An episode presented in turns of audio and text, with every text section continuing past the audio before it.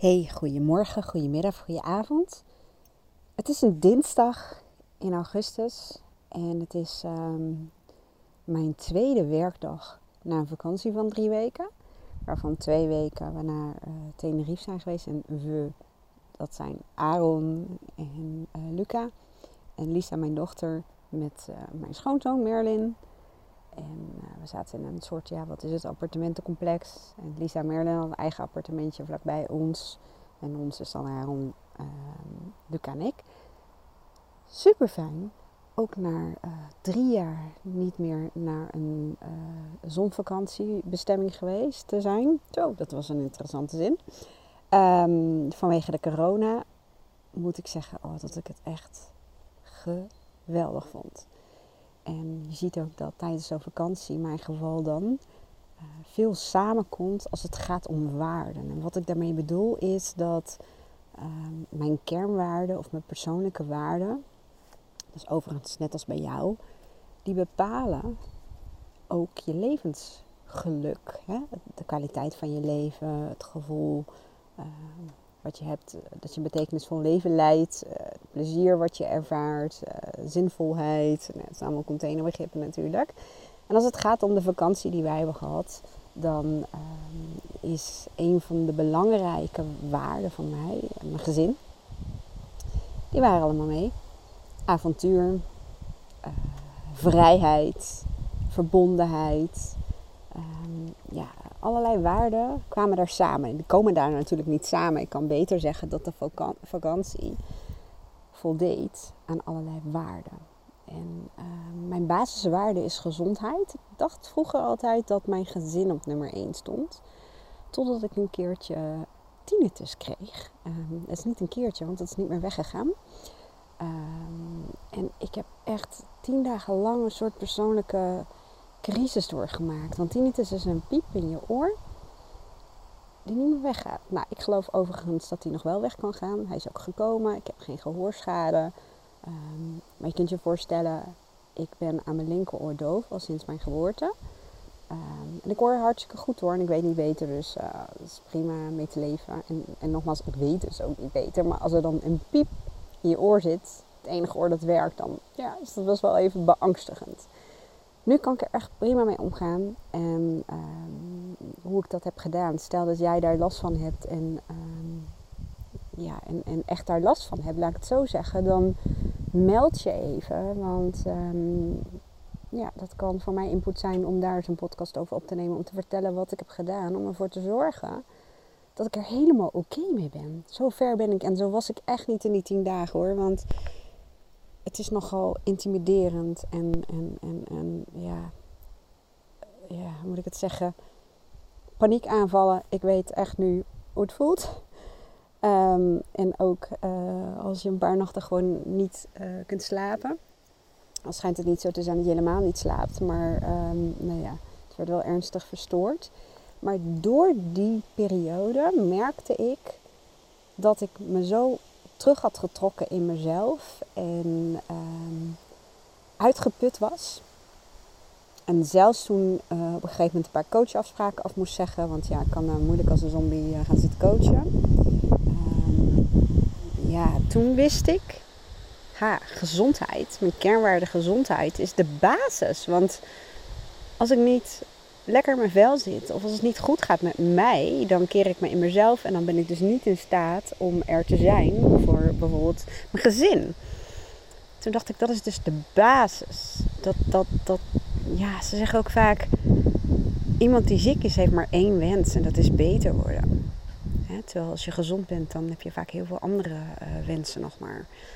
Dus dat heeft me wel erg bewust gemaakt van uh, gezondheid. En waarom lanceer ik de kernwaarde gezondheid? Omdat dat ook um, in de vakantie, uh, ja moet ik dat zeggen, dat ik ook de vakantie op Tenerife conform die waarden uh, kon leven. En waar had dat nou mee te maken? Dat had ermee te maken dat, um, dat we ongelooflijk veel gelopen hebben. Dat doen we hier in Beekbergen ook uh, elke dag. Maar ja, Lisa, Merlin en Luca die, die vinden het ook fijn om gewoon grote afstanden te lopen. En um, dat waren ook geen vlakke stukken. En we hebben de tweede week een auto gehuurd. En daarna zijn we nog steeds heel veel gaan lopen. Maar ook gewoon uh, geen wekker zetten. Nou moet ik wel eerlijk zeggen dat als wij geen wekker zetten, aan en ik, dat we altijd op tijd wakker worden. Maar toch, hè, je zet hem vaak toch even voor de zekerheid. Maar uh, dat en je eigen tempo aanhouden en even gewoon ja, loskomen van alles werk. Onder andere, daar ga ik het dan zo meteen over hebben, want daar gaat eigenlijk de hele podcast zo meteen over. Um, nou ja, een avontuur. We hebben gejetskied, um, quad gereden. Over de jetskiën kom ik nog wel een keertje terug, want dat klinkt hartstikke stoer. Maar ik zat achterop bij Lisa, want ik ben met hartstikke veel dingen, um, nou ja, zoals mensen zeggen, best wel een held. Ja, voor mij is dat niet zo, omdat ik het gewoon leuk vind. Maar eh, bungee jumpen, quad rijden, buggy rijden, weet ik, vind ik allemaal super gaaf. Alleen water, water vind ik toch best wel een beetje spannend. En uh, volgens mijn moeder had het als klein uh, meisje al.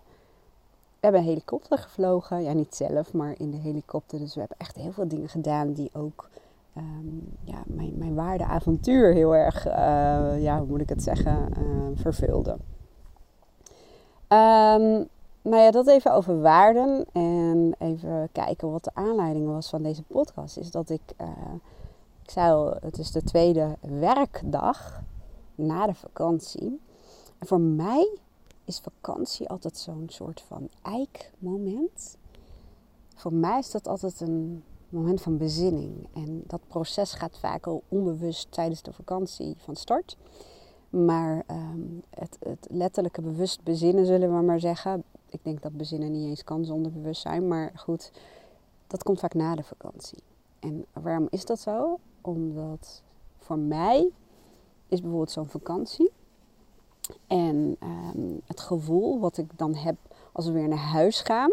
En in mijn geval was dat de weerstand. Ik merkte dat ik er nog helemaal niet aan toe was om naar huis te gaan. Dat ik toch dat, dat, dat buitenland en het tempo en alle dingen die ik daar nog allemaal had kunnen onderzoeken, zullen we maar zeggen, dat vond ik zo fijn. En er waren ook dingen waarvoor ik wel heel graag weer naar huis wilde. Vooral onze uh, huisdieren, Blue, Luna, de katten en uh, Dex de hond. En ook gewoon ja, lekker bos en gewoon lekker weer in je eigen huis. Dus er waren echt dingen waarvoor ik dacht, oh, daar heb ik ook wel weer zin in. Um, en dat gevoel, ik noem het even weerstand, die, um, ik gebruik dat altijd. Gebruik dat altijd in de vorm van dat ik uh, ga fine-tunen in mijn leven. Het is informatie. Um, en heel veel mensen, en ik deed dat vroeger uh, ook veel meer, die houden het bij de constatering van, ja, gadverdamme, moet ik weer aan het werk en was maar weer vakantie en moet ik weer een jaar wachten. En dat kan, maar ja, vooral tijdens mijn coachopleiding en daarvoor eigenlijk ook al leerde ik dat dit gewoon hele waardevolle informatie is waar je wat mee kunt doen. Het is een zogenaamde contrastervaring. Dus er, je, het, laat het contrast zien van um, nou ja, wat je niet wilt en dus ook wat je wel wilt. Dus wat ik daar dan mee doe, hè, dat is dat moment van bezinning. En dat is niet één momentje hoor. Voor mij is dat meestal een periode van twee, drie weken na de vakantie. Waar, um, ja, waar, hoe moet ik het nou zeggen? Op basis van een aantal instrumenten en die kan ik ook voor jou beschikbaar uh, stellen op mijn website mindshifters.nl. Die gaat 1 september 2022 eh, live trouwens. Um, ik zal je dan uh, delen wat voor instrumenten ik daarvoor gebruik.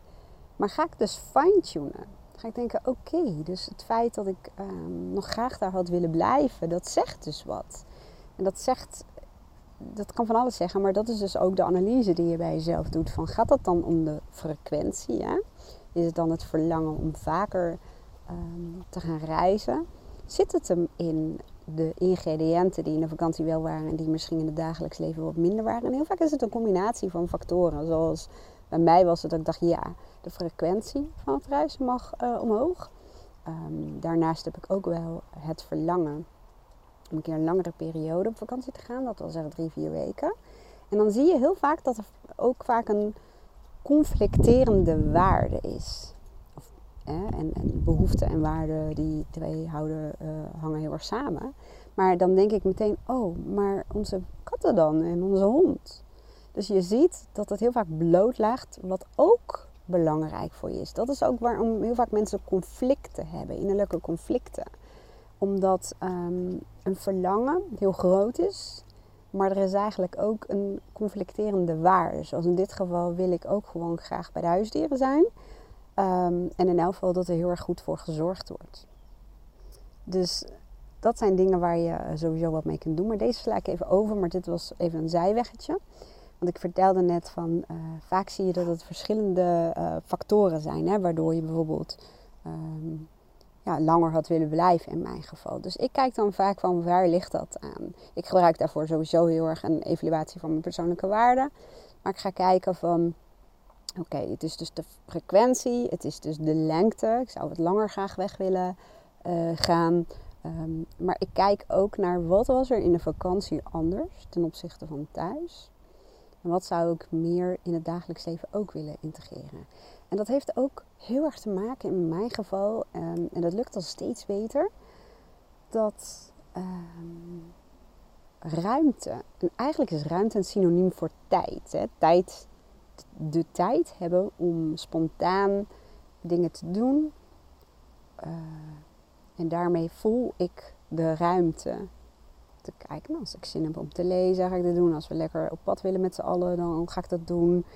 En als ik dan thuis naar mijn agenda kijk, ja, dan zie ik bijvoorbeeld allemaal vakjes in mijn agenda met afspraken, uh, facturatie, um, een stukje marketing, podcastplaatsen, overleggen.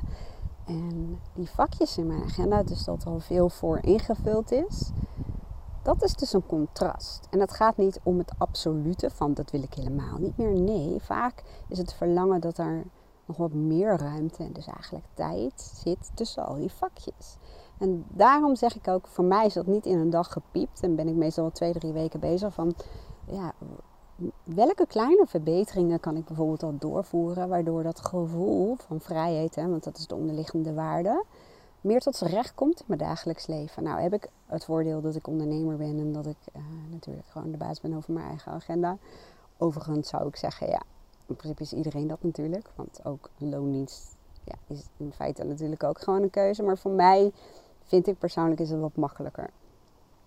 Um, maar je kunt je wel voorstellen dat uh, daar ook weer dingen aan vasthangen. Van oké, waar bestaan al die vakjes in mijn agenda dan uit? Hè? En uh, hoe kan ik dat anders organiseren? Het is vaak niet zo van, oh, dan haal ik er een paar uit. Of ik neem vaste middagen vrij of iets dergelijks. Dit vergt echt visualiseren, um, denkkracht. Um, en ik zeg visualiseren omdat mensen doen vaak dingen op papier. Van nou, dan ga ik de komende tijd um, de vrijdag niet meer werken. Of ik neem een paar middagen vrij. Of ik ga alleen nog maar die dagen werken. Of ik ga het anders organiseren. Maar vaak doe je dat dan eigenlijk vanuit je bewuste brein. En dan denk je erover na. Alleen um, vaak merk je dat het niet heel duurzaam is. Of niet per se geeft wat je nodig hebt. Het gaat er vaak om dat je het echt ook gaat voelen. En voelen lukt bij de meeste mensen, inclusief mezelf, het best als ik me een voorstelling kan maken van wat bedoel ik dan precies met ruimte en tijd? Hoe ziet dat er dan in de praktijk uit? En ja, hoe zien mijn dagen er dan uit? Hoe, hoe, en door verschillende mogelijkheden en scenario's als het ware voor je te zien en te voelen. En tot in behoorlijk detailniveau zullen we maar zeggen. Dan ga je vaak voelen waar het hem in zit. En, en wat voor jou um, ja, een, een, volgende stap zou zijn. Of wat nog beter zou zijn. Of wat misschien wel juist een hele grote verandering uh, zou zijn die nodig is om ervoor te zorgen dat je nog gelukkiger bent. En nog uh, gezonder. Want die twee hangen natuurlijk ook vaak wel uh, met elkaar samen. Dus dit is niet zomaar eventjes uh, tralala en het is klaar. Dus vandaar dat ik in het begin ook zei, ik gebruik daar gewoon instrumenten voor. Instrumenten die ik uh, zelf altijd gebruik, maar die ik ook gebruik in mijn coachpraktijk. Um, dan het volgende. Want wat ook vaak helpt, en laat ik dat dan maar even scharen onder de categorie kleine verbeteringen, grootste effect, is spelen met woorden. Want woorden hebben een ongelofelijke lading, emotionele lading. En kunnen ervoor zorgen um, dat je iets wel of niet doet, bijvoorbeeld. Even kijken, ik noem even een paar voorbeelden. Ik heb een tijd een, een managementteam getraind. Um, zij waren uh, samen um, aandeelhouders, of nee, ze runden samen een bedrijf. En zij hadden het heel vaak over uh, klanten binnenhalen, overtuigen, onszelf verkopen.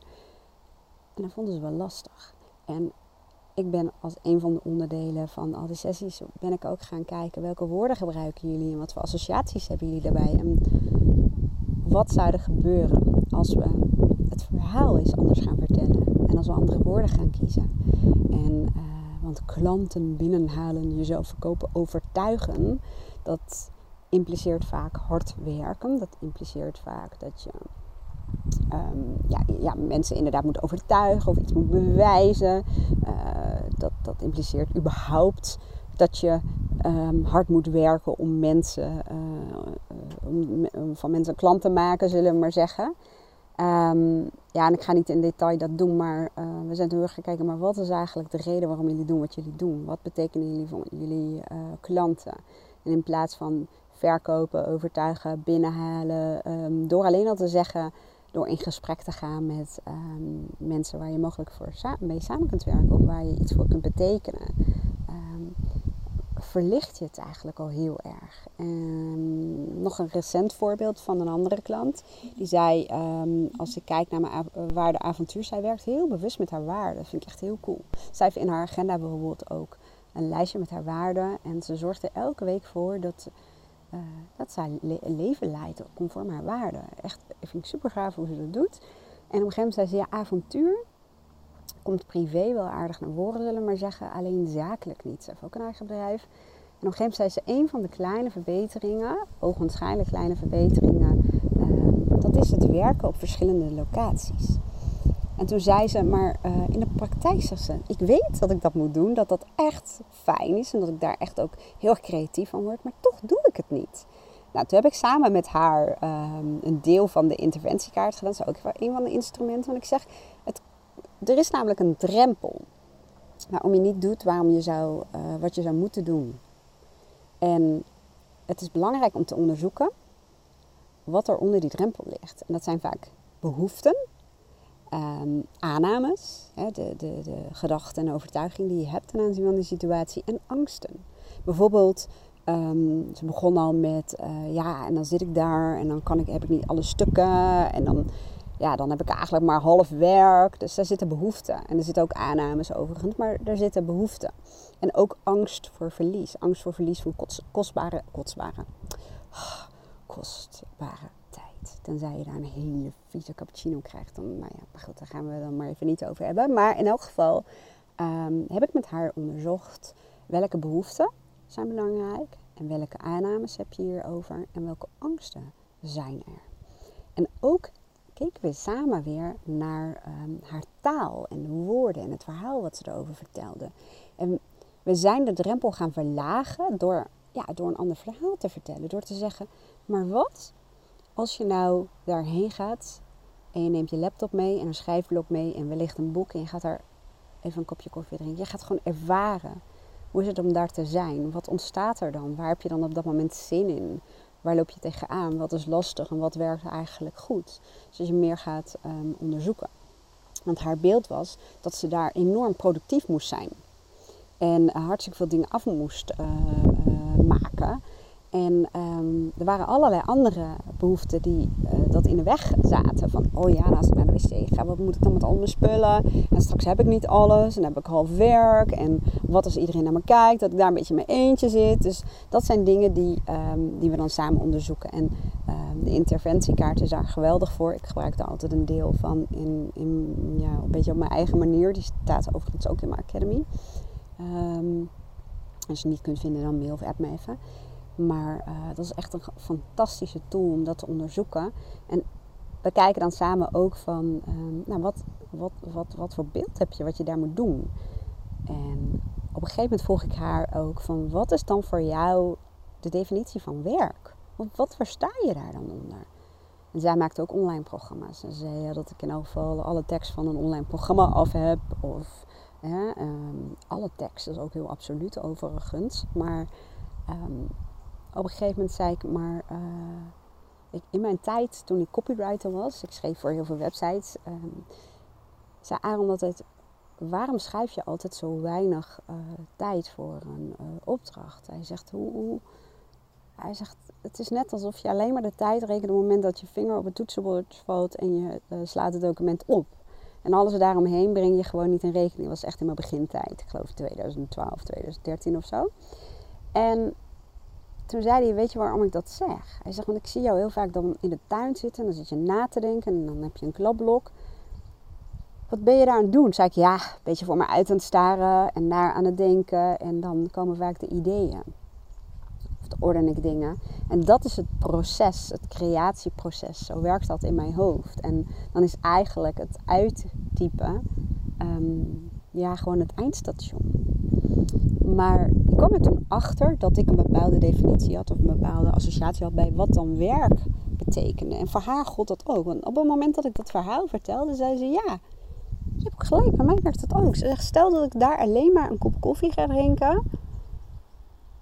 En ik ga een beetje om me heen kijken. Dan weet ik dat dat ervoor zorgt dat ik heel veel inspiratie krijg. En dat ik waarschijnlijk dan of daar ter plekke of thuis of misschien allebei, hè, dat ik daar wat, wat aantekeningen maak. Gewoon tot een fantastische nieuwe les kom.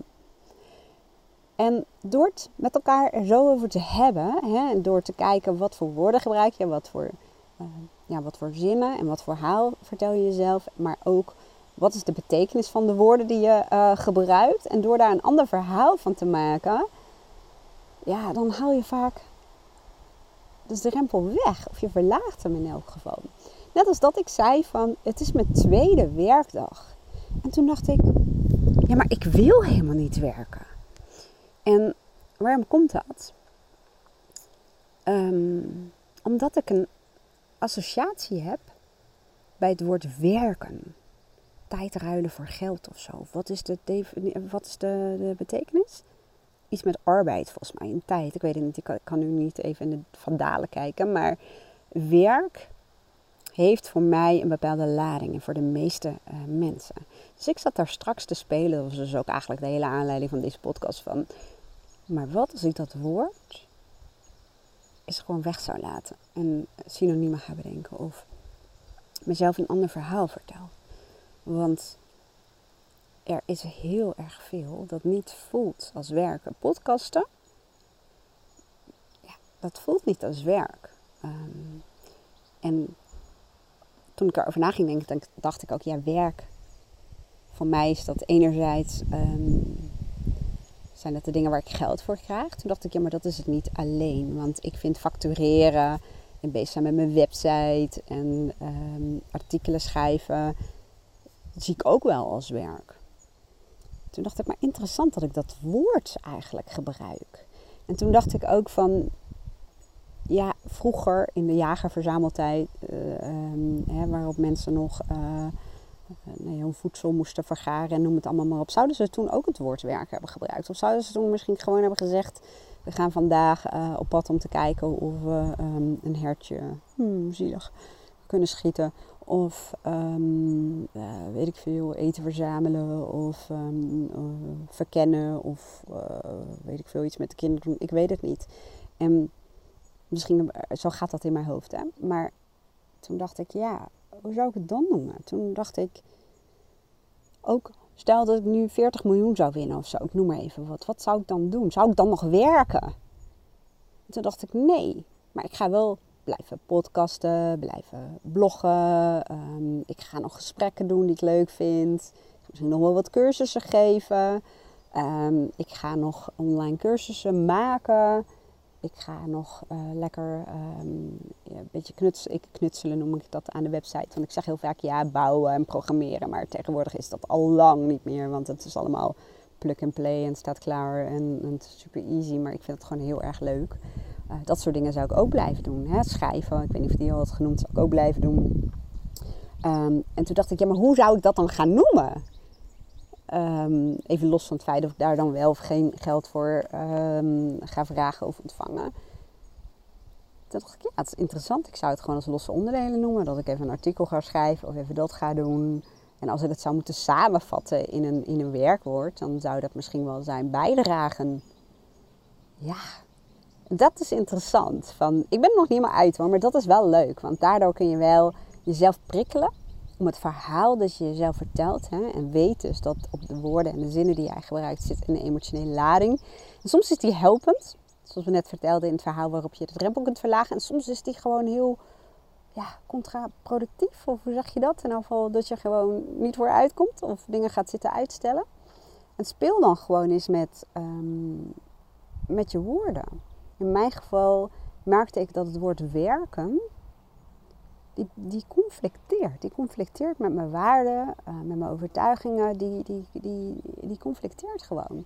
En door andere woorden te gebruiken, en daarmee vertel je dus eigenlijk ook al een ander verhaal, kunnen dingen daadwerkelijk veranderen. Heel vaak veranderen je emoties dan meteen al. En waarom is dat zo? Omdat je uh, gedachten en je beelden, die bepalen, oh dat is de wespen meteen, die bepalen bepaalde uh, gevoelens en emoties.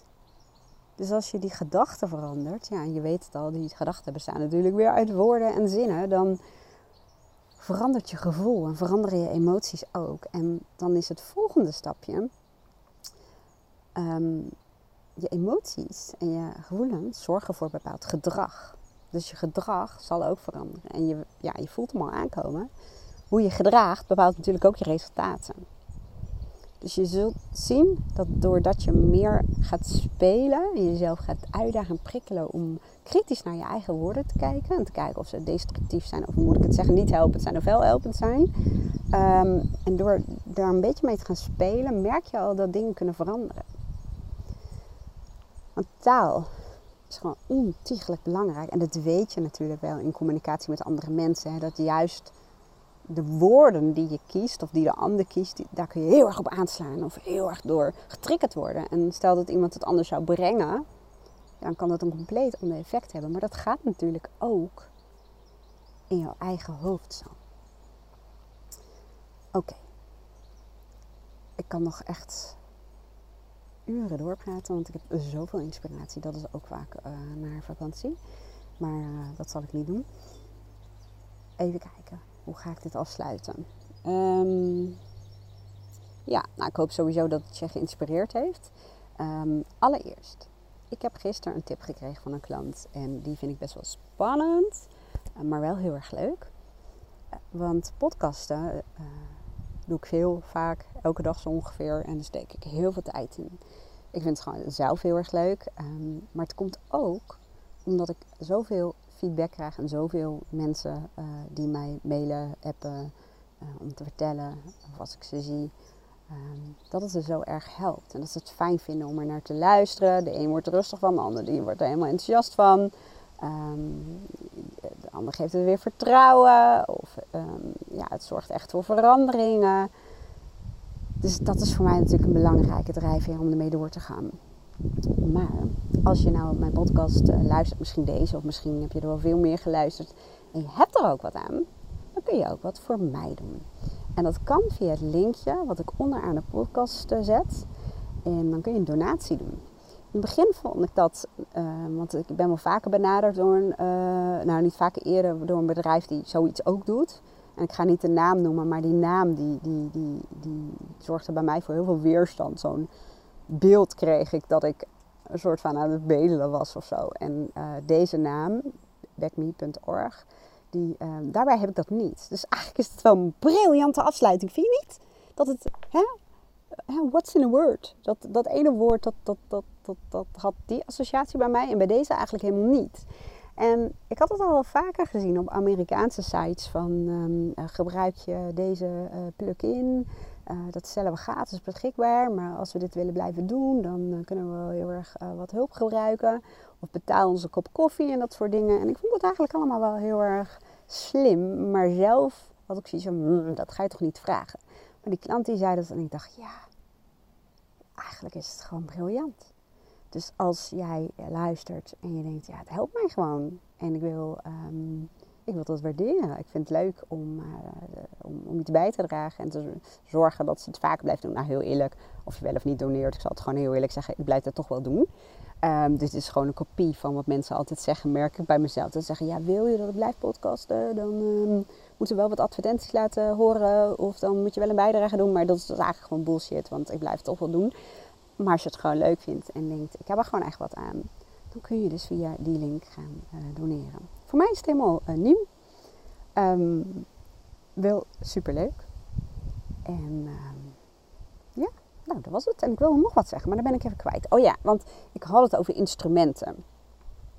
Um, maar nou denk jij, mijn god, je hebt helemaal niet genoemd wat die instrumenten zijn of wat jij dan gebruikt. Nou, ik ga sowieso de komende tijd daar nog meer over uh, podcasten, maar ook artikelen over schrijven voor mijn eigen site, wendyborst.nl, maar ook voor mijn co-creatie met Rachel Verhagen, namelijk mindshifters.nl.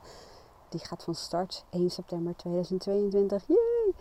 Dus daar ga ik uh, artikelen uh, over schrijven. Maar ik heb heel veel van dat soort hulpmiddelen in mijn online academy staan. Maar ik kan me voorstellen dat je denkt: ja, hallo, moet ik daar dan een beetje rond gaan struinen en maar zelf maar zitten kijken wat heb ik nodig? Nee, zou ik persoonlijk niet doen. Als jij deze podcast hebt geluisterd en denkt: ja, maar ik wil dat ook. Ik wil wat met die persoonlijke waarden. Of ik wil ook uh, werken met die weerstand en mijn leven fine-tunen en zorgen dat het beter wordt. Of misschien wil je wel werken met de wet van de aantrekkingskracht. Um, of wil je die gedachten onderzoeken en uh, je verhaal veranderen. Um, wat ook een mogelijkheid is. Dat je me en probeer zo kort en bondig mogelijk te zijn. Want dat is al meteen um, de eerste opdracht. Hè? Door gewoon goed na te denken. Wat is eigenlijk mijn vraag? Of wat is mijn behoefte? Of wat is mijn doel? Als jij mij een mailtje stuurt met je vraag dus. Wat is je vraag? Wat is je behoefte? Of wat is eventueel je doel? dan ga ik voor jou uh, kijken wat je erbij kan helpen. Dan doe ik je gewoon een voorstel. Want in mijn online academy staan dus echt de complete programma's en cursussen en losse hulpmiddelen. Maar ik kan ook heel goed, hè, dat doe ik voor mijn uh, klantenkring, uh, mijn coachpraktijkklanten zeg maar heel vaak.